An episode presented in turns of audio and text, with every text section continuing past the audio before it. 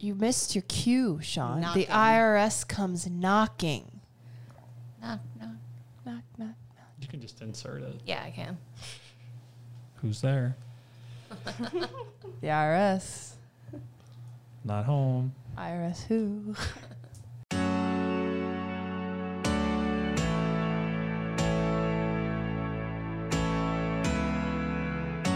Welcome to Retiring Today, the podcast that guides you to and through retirement. We are continuing our superhero series because our goal is to help you supercharge your retirement. We've already done a podcast on the power of the HSA, that's a health savings account, and a podcast on the power of the Roth. So check those out. They're part of our superhero series. Also, one more thing, we've got a YouTube channel, Merkle Retirement Planning. We've done some stuff with our superheroes there, and you can check out the superhero series and see some really cool graphics that producer Rochelle Smith put with them. I love the cape, right? Every Yeah. superhero needs a cape, right, Rochelle? Obviously. She's done some really neat graphics uh, with our TV show, so you should check that out. But some people who are really neat and really ready to go today, two superheroes of Merkle Retirement Planning, Abby Hunt Rods and Sean Honkamp. You guys, your designations, you're always adding more to your designations. So you fill the people in. Abby, what are your current designations that you have right now? I'm a retirement income certified professional and then a certified financial fiduciary. Wow. Yeah. That is a lot of designations, and I know important stuff. Uh, that means that basically you're staying up on all the industry standards. You're you've studied, and, and, and I know you really really hard to, to put the, all those things behind your name. Sean, what are your designations? And before I answer, I, I was confident when I finished with my undergraduate degree from the University of Northern Iowa that I was done studying.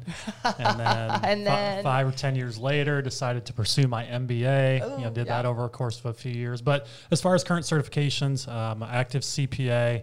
Um, I'm also the CFF, which Abby mentioned, and then also an RICP, which Abby touched on already as well. Good for you guys. And the test taking never ends, really, in this industry. You guys will keep studying, keep testing, and keep uh, keep up on all things. Rochelle and I, we don't have any letters behind our names. Nope. But you know what? That's okay because I've got a lot of enthusiasm for today's subject, and it is, of course, the non-qualified account. It's a, it's the superhero of today. But we first have to talk about superheroes just a little bit. Uh, Rochelle, I remember your superpower you wanted to disappear. Correct. You sticking with that one still? Yep. Sean, I forgot what you said your superhero power would be if you could choose. I, d- I don't think I was on that one. Oh, okay, well- Because I, remember listening to it, and not sure what I would go with. You still don't have an answer? Well, I would pick maybe being invisible, Invisible. Okay, which you and can Rochelle. be great, good and bad. But We can be invisible together. right, You guys would be disappearing all around the office. You'd be like, "There's Sean. Nope, no, he's not. Nope. No, he's gone. Where, where's Sean?" Abby, if you could have a superpower, what would you choose? Gosh, I think I'd have to go with flying. Flying. Yeah, Amazing. sounds fun, right? You could see the world, come Yeah. back, see the have the afternoon, work in the office. um, superhuman strength is one of the most popular superpowers. I was watching, you know, the the kind of research I do. So you guys study um, like really boring like tax legislation, and you guys have to know like numbers and insurance laws. Well, today I was watching YouTube in preparation for today's podcast, and the most popular super super power of superheroes in cinema is superhuman strength. So I tried that one, and I also learned. Here's a fun fact dung beetles can lift more than 1,000 times their weight. Talk about super strength. Wow. Thanks I might, being, have, I might have to add that to one of my goals to try to get closer to that put that on your vision board. Yes. Now to the real superhero of today's episode, the non-qualified account. And Sean, I'm gonna start with you. I mean, the title alone to me is just a little bit intimidating because I don't really know what all the words mean. Again, you this is the stuff that you guys study, and I know, you know, even the common investor listening has probably heard of it. But I think it's good to set the stage by breaking down exactly what a non-qualified account is. Yeah, no, not everybody even uses that same terminology. So non- non-qualified is certainly not something you're going to hear in your day-to-day language. But really, the the non-qualified account is really just it's an extension of your bank accounts. I mean, your bank accounts are non-qualified accounts. Um, really, what the non-qualified means is they're not within the shelter of a IRS qualified savings or retirement account. 401ks and IRAs fall underneath the qualified category, which Uh, whereas what we're talking about today is that non-qualified. So your checking account or your paycheck goes into your checking account. If if you fill up your checking account, people then tend to start moving money to the savings account. When they fill up that to a point where they have enough money there, then generally people will maybe open a brokerage account, which is the advantage of that um, is where you can now start investing that within into some certain funds or, or ETFs or whatever the course or whatever the case might be. Yeah, and we're going to really dive into some of the superpowers. But Abby, the big overarching superpower of the non-qualified account, do you think it's what? What do you think it is? Um, the fact that it's non-qualified, you know, sometimes is deemed a negative, but honestly, it's taxed in a little bit more favorable of a way, or can be.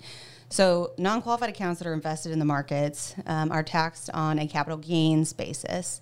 And thanks to a legislative change that happened in 2008, we're now able to realize long term capital gains and potentially pay 0% uh, federal tax on it. So if you can utilize that, um, you know, tax efficiency of the non-qualified account and incorporate that within the rest of your portfolio that hopefully also incorporates some Roth money and some tax deferred money, then that's where you can really help increase your spendable income and improve the overall tax efficiency of your portfolio. Let's talk about how this works then within a, a, pre-retirement plan, Sean, or a retiree's plan. So let's say you've already got some of the traditional stuff that, that people have. They've got some some cash. You talked about that. They maybe got a 401k. Maybe they've been doing the IRA thing. They might even also have life insurance.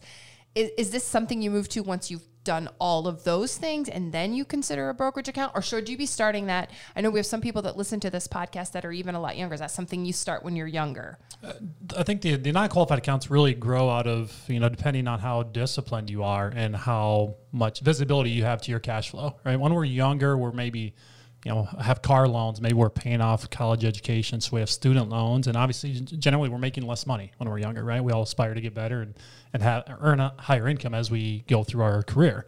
Um, so the extra, the excess cash isn't always there when you're in your 20s and 30s so the non-qualified accounts aren't as common and probably aren't as the, the balances aren't going to be as high when we're younger. As we go through our careers and advance with your financial planning. Um, ideally, you're paying off debt, you're earning more income. Um, if you're in a position where maybe you're maxing out your 401k contributions and possibly your IRA contributions, then this is where you can start to go to next. This is extra cash that you're bringing home from your paychecks that aren't being used on a month to month basis start saving them into your checking account, savings account, and then you start utilizing and growing that non qualified account. Okay, so Abby, I've done all those things that Sean said, which I haven't yet. Oh, that paying off debt part. Where yeah, I, I, I, don't like that one at all. Um, I'm working on it. Let's put it that way. I haven't gotten to that one yet. So I've done all the things Sean talked about. I'm a pre-retiree, maybe even a retiree, uh, Abby, and I come to you as a retirement planner and say I'm ready to start one of these non-qualified accounts. I think I'm there what options do I have once I've I've we've started that conversation? So if you're looking at just getting started, I mean, ultimately you can choose um, either an individual account, a joint account if you're married. Um, you want to make sure that you put what's called a POD on that account um, similar to bank accounts, where it's simply titling the account with beneficiaries um, so that if something were to happen to you and your spouse, if it's a joint account, then those assets transfer directly to the beneficiaries um, that you you know want to receive that money. Um, but you get it set up, and, and if you want to, you know, automate monthly contributions, you know, that's an option. It can be invested automatically. Let's say you have an existing non-qualified account, though. There's definitely um, some value in just measuring whether or not you have an appropriate level in that particular bucket. So we talk a lot about the three different buckets. You know, there's the Roth bucket, which tax free grows tax free forever, um, but you don't get that tax deduction up front when you put that money in. And then there's the tax deferred bucket where you get the tax deduction up front, grows tax deferred, and then it's fully taxable when you start pulling that money out. The non qualified bucket is that third bucket. So um, when you're kind of building out these different buckets within your portfolio, there is such a thing as having too much money in that non qualified um, bucket, especially if maybe you don't have much or anything in that Roth bucket. So, something that you might consider or look at doing is kind of earmarking some of this non qualified money to pay the taxes on a Roth conversion. You know, a lot of people who have maybe a meaningful amount in a non qualified account, it's because they are high wage earners and they, they were never eligible to contribute to a Roth IRA. So, that's kind of it, makes it hard to get a meaningful amount into the Roth if you make too much money to contribute and maybe you don't have that as an option underneath your 401k plan. So one strategy then, you know, at point of retirement or near retirement is saying, okay, you know, I have X amount of money in this non-qualified account and I really need to build out this you know this Roth money because taxes are historically low, and there's a lot of you know benefit in looking at some of these tax planning strategies on a proactive basis. So then you know using that not qualified money to pay the taxes on the conversion and maximize then the amount that actually gets into the Roth IRA rather than withholding that tax from the conversion is one strategy to consider if maybe you have some money in a non-qualified account um, and you don't have the other buckets appropriately built out. And as far as creating and establishing a non-qualified account, it's really simple. You know, those can be done uh, from anywhere to your local community bank. Some banks of certain sizes allow you to create that individual brokerage account and, and where you can invest in it. Otherwise, it's it's any of the large platforms. You know, a TD Ameritrade, a Fidelity, a um, just any of you know some of the, the the newer apps that maybe I'm not up to speed on. Just any of those online platforms, you can create that non-qualified account. And then what do you do with the funds, right? I think there's some questions around that. Really, the entire market is available to you, and that means whether you want to go out there and you know, pick some direct equity or stock positions, whether you want to utilize exchange traded funds or mutual funds or um, leave in cash, right? I mean, there's times where, you know, people, we've seen volatility lately and some people aren't comfortable even being in the markets right now. So you are at full control of it. Um, one of the greatest advantages of the non qualified account is those funds are fully liquid and fully accessible to you right? So that's what that's one of the biggest things of that is that ex, that is extra cash that you've accumulated that you're saving on a month to month basis, and you know you can go grab that at any given time and use it. Are there limits to how much you can have in one of these accounts or how much you can put in uh, per year? And that's probably a, another one of the greatest advantages of the, is there are no limits to it. Again, the non-qualified part means that it's not you're not trying to uh, try to be in accordance with an IRS rule or qualification such that there are no limitations. The, the more cash and money you can accumulate in there generally is great. I think Abby touched on that a little bit. There might be a point where you don't want to be just continuing to build and build cash, you know, without a plan or strategy on maybe how you could be more efficient with that cash. We we generally talk, you know, maybe six to eighteen months, whatever range you're comfortable of having um, that number of months of your living expenses covered and in a safety account or emergency funds. And once you get beyond that, then you maybe just need to start thinking about maybe some of the advanced strategies of where you can start um, utilizing that cash in a more efficient manner. Or sometimes what we see in retirement is maybe these accounts are used for like the one-off expenses. You know, they need a new car or um, they want to buy a vacation home and they need a down payment because it is liquid and there, you know, are typically minimal taxes uh, associated with it unless it's been invested for a long time. Um, so there's a lot of benefits to having that as kind of like a, an emergency fund that's hopefully growing, you know, faster than it would be at a bank. Um, but also, when you want to pull thirty thousand out and buy a car, you know, if you have to pull that from a taxable account, then there's a pretty big tax bill that comes with that too.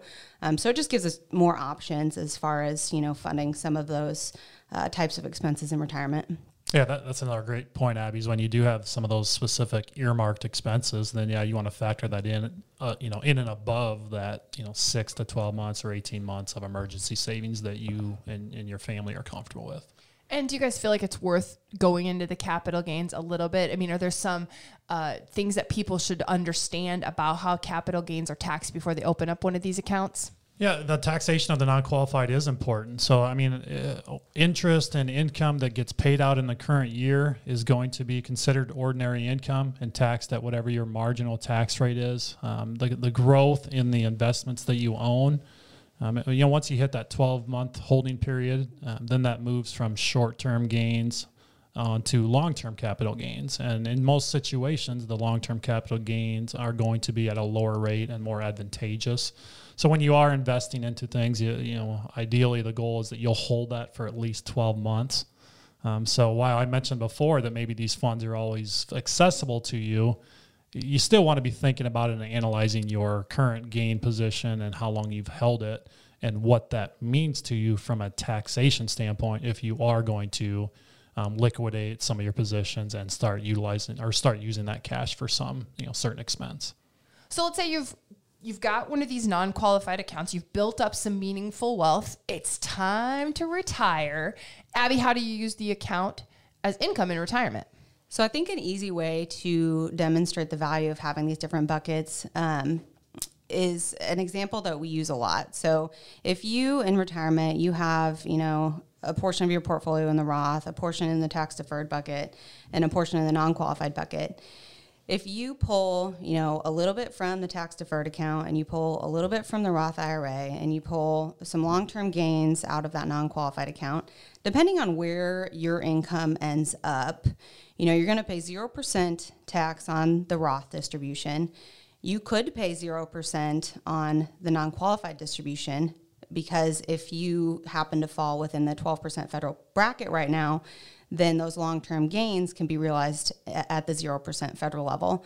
Um, so by paying 0% on two thirds of the distributions that you're pulling out of these different buckets, then that just leaves the tax deferred IRA that's generating the taxable income for you. So overall, you pay a lot less in, you know, taxes that year and you're able to increase your spendable income, which is ultimately, you know, what our goal is. We want to put more money back in your pockets so that you can go and, and live the retirement that you have been envisioning and, and go and do the things that you've been looking forward to doing. Um, so building out that diversification is the hard part. Once you have those different buckets, then it's just a matter of identifying each year, okay, you know, what long-term gains can we realize this year in order to improve our tax efficiency? Um, how much should we take from the Roth? How much should we take from the deferred uh, bucket? So it all, you know, certainly works together, um, and that's you know what we're here for is to help just improve uh, the tax efficiency on the distribution end too and a lot of what we do when it comes to the comprehensive planning is built around having control and options. So the things that Abby just touched on and, and talked about, you don't just wake up on retirement day and think, all right, what do we, what do we, you know, how's this going to work? You, the more time you have leading up until retirement, the better position you're going to be in. Um, if you have the time to develop these strategies, right? If you have, if you're not saving and, and putting money into a non-qualified account along the way, if you're not you know, utilizing the Roth vehicles that you have while you're in your working career leading up into retirement, then you're going to have fewer options. So, you know, we stress that we like to work with people, you know, about within 10 years of retirement. That, that's a great time frame that allows you to start building that plan and start implementing some of these different strategies such that when you wake up in retirement and maybe year one of retirement when you're going to show less income, you're in a position where you can take advantage of some of these opportunities and, and some of the you know just the, the conditions that are available to you. There's some strategies around the required minimum distribution age and the non-qualified account that you guys want to make sure people at least can be thinking about. What are they? Yeah so with rmds you know if if you're in a position where you don't need that money for income, then a lot of times what families end up doing is, you know, pulling the money out of the tax deferred account, satisfying that RMD, and then reinvesting you know, after the taxes have been paid, um, reinvesting that RMD into that non-qualified account. That's going to help, you know, kind of maximize uh, things from a legacy standpoint.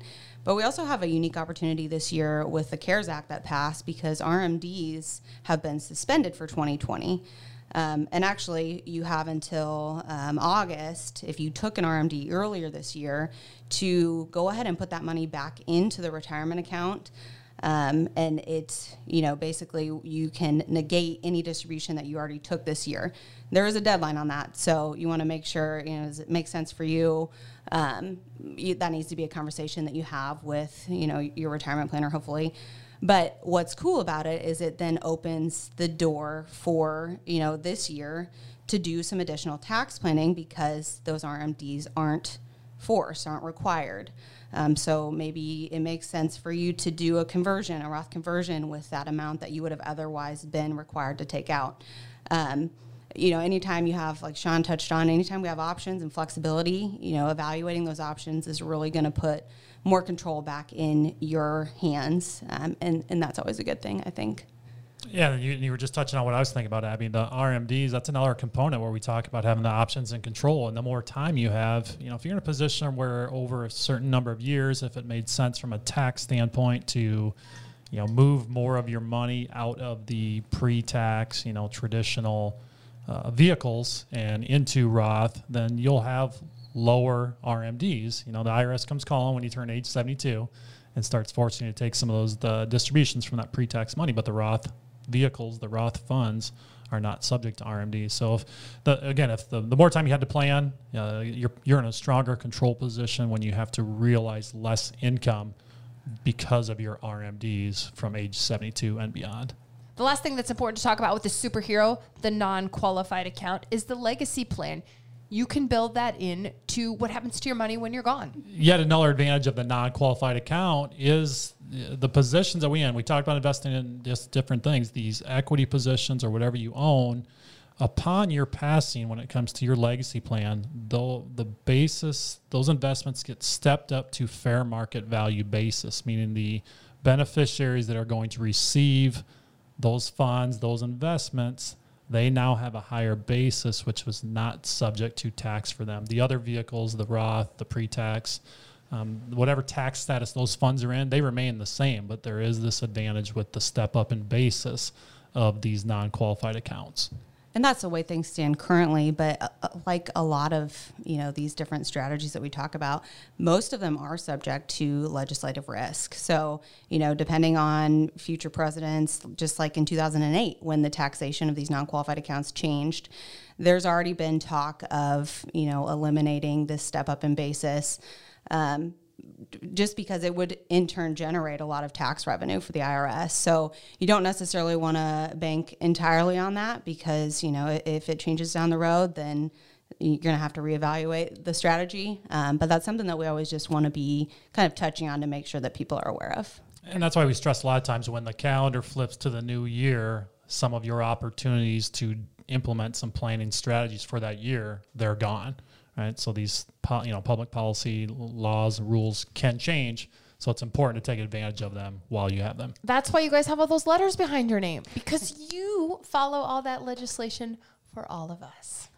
And one thing we know about retirement planning is that it does continue to change. And your retirement plan can change as your retirement vision changes. And you can continue to learn about all of those new changes right here on this podcast. It's Retiring Today. One opportunity to talk about your retirement and your retirement vision is our retirement checkup call. 15 minutes you can spend with one of the retirement planners here at Merkle Retirement Planning talking about Maybe you want to talk about non qualified accounts. Maybe you heard Roth conversions and you liked uh, what Abby was talking about and you want to learn more go to merkleplan.com. That's M E R K L E plan.com. You'll get right on the calendars of our advisors and you can schedule a 15 minute call or you can continue to listen to this podcast. It's Retiring Today, and we thank you for listening. Merkle Retirement Planning is an independent financial services firm helping individuals create retirement strategies using a variety of investments and insurance products to custom suit their goals and objectives. Any information discussed in these shows is for educational purposes only and should not be construed as investment, tax, or legal advice. Investment advisory services are offered through Elite Retirement Planning LLC. Insurance services are offered through MRP Insurance LLC. And we've talked about some of a couple of the nice advantages uh, of the non-qualified accounts. Another advantage here too that um, you know when you own, we talked about that you with your non-qualified money you can you own start it. Start that over. No you, you, do. that was actually not a question. Just go ahead and get answer. you don't have to. It's such a short podcast. Just answer. I felt really good about it. Um, I'm here to help. So, and I, I know that you can take it. So that's why I did it to you.